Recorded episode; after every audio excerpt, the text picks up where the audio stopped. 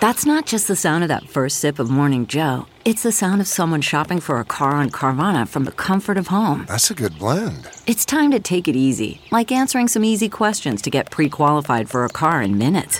Talk about starting the morning right. Just like customizing your terms so your car fits your budget. Mm-mm-mm. Visit Carvana.com or download the app to experience car shopping the way it should be convenient, comfortable. Ah. This is Merriam Webster's Word of the Day podcast for August 6th.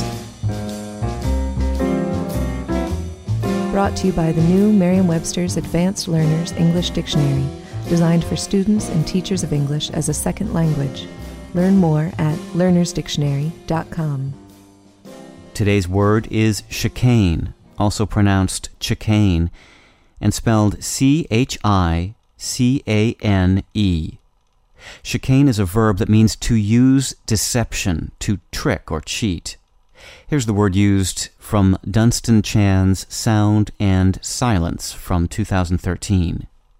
There are two related issues here, one being the commercialization of education, and the other being that education is regarded as solely a vehicle for job training. They feed on each other, and now we are chicaned into discussing education in purely economic terms. There's no mystery about the origins of the word chicane. It's from the Middle French verb chicaner, meaning to quibble or to prevent justice, and print evidence of its use as a verb in English dates to around 1672. The noun form of chicane was first used in print in 1686. In addition to referring to trickery, the noun chicane is used to refer to an obstacle or series of tight turns in opposite directions on a racecourse. In card games, chicane refers to the absence of trumps in a hand of cards.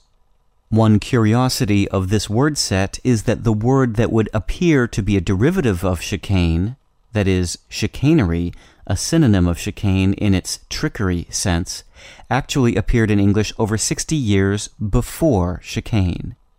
With your word of the day, I'm Peter Sokolowski.